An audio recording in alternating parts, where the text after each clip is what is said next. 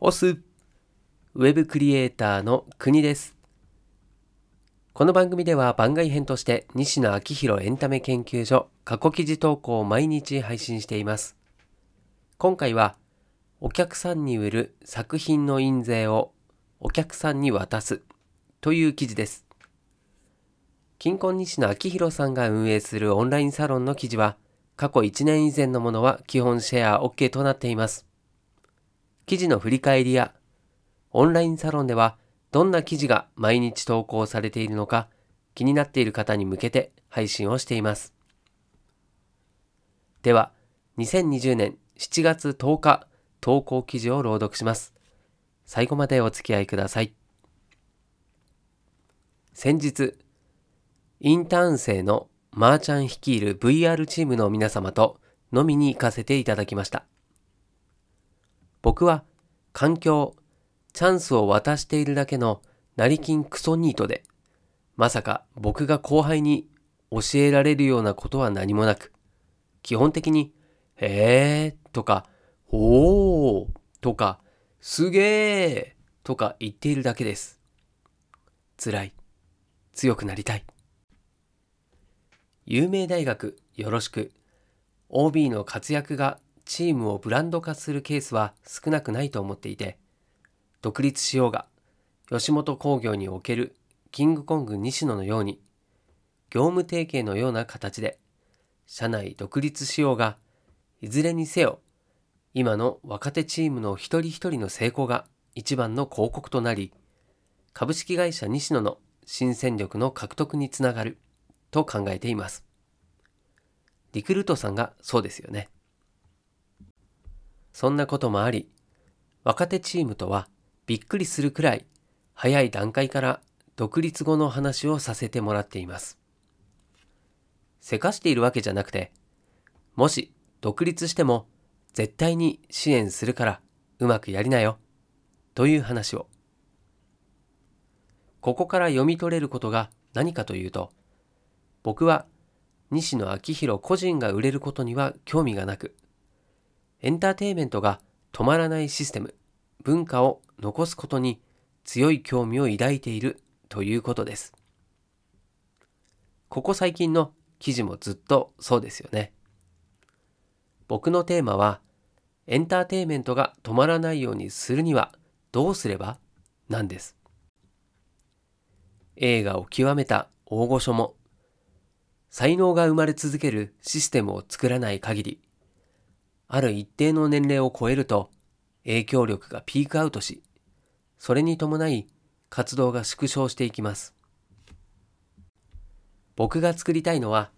300年続くエンターテイメントで、最近100年から300年にアップデートしたよ。300年間人々を楽しませ続け、それによって食っていける人を生み続けることです。大真面目に言ってます。今、僕は多分国内だとそこそこ大きな影響力を持っていると思うのですが、300年続くエンターテインメントを作るを目的にした場合、この影響力の投資先は西野昭弘本体ではなく、作品や後輩や背景 IP や西野昭弘が死んだ後も生き続けるチーム、文化が正解だと思います。サロンメンバーと世界を取る。今、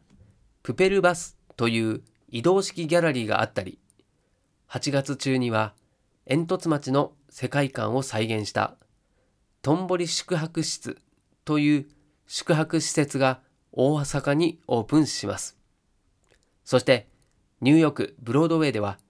ミュージカルプペル・オブ・チムニータウンが現在進行形で作られています。これらすべては、吉本興業の仕業でも、株式会社西野の仕業でもなく、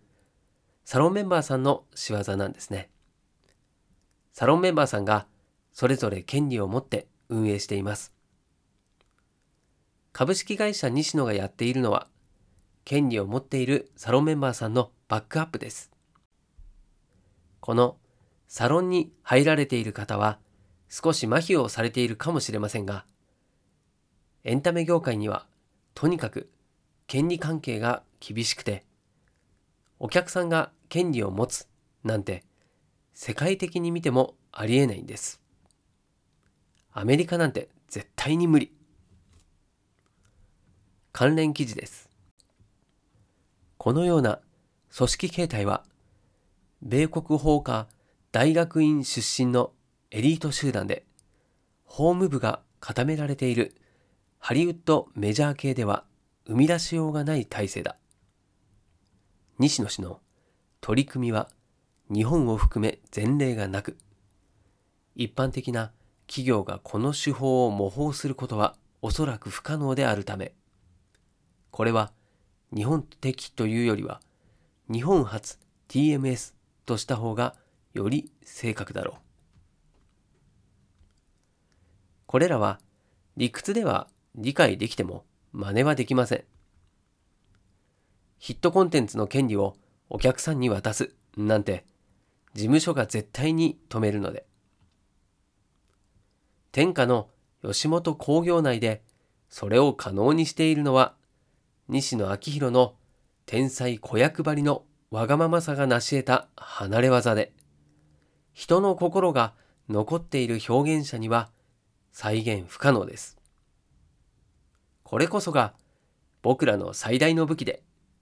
今となってはいかにしてサロンメンバーさんに権利を持ってもらうか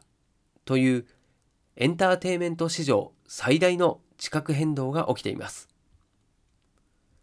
その究極が絵本の印税をサロンメンバーさんと分配するです。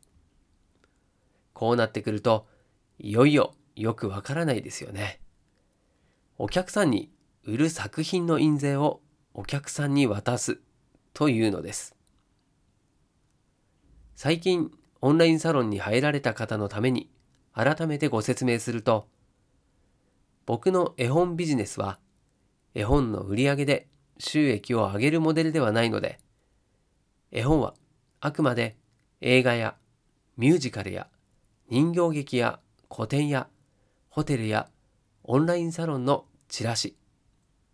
絵本を売りたいと思う人が増えた方がいいわけで、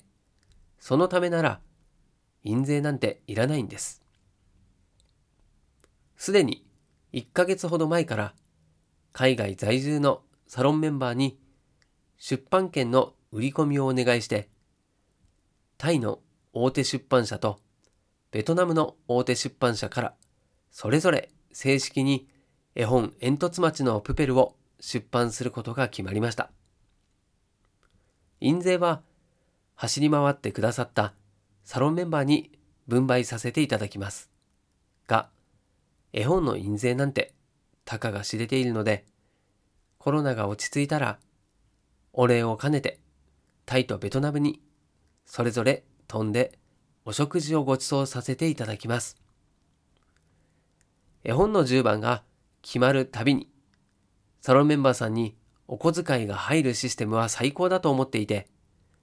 美味しいものでも食べてください。ここを設計しておくと、僕が死んだ後も煙突町のプペルは止まらないので、このやり方を他にも転用していこうと思っています。前置きが随分と長くなりましたが、今日は皆さんのおかげでタイとベトナムで出版が決まりました。ありがとうございます。というご報告と御礼です。引き続き世界鳥に巻き込まれてください。現場からは以上です。はい、ということで朗読以上です。理屈は理解できても真似できないことができれば逆に敵がいない無敵状態ですよね。しかも自分ではなくサロンメンバーに還元するシステムだからまたその凄さが際立っています。こうなると、サロンメンバーもさらに応援したくなるし、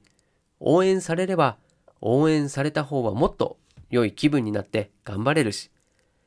頑張ればまた良い作品ができて、サロンメンバーが喜ぶしで、良い循環が回り続けます。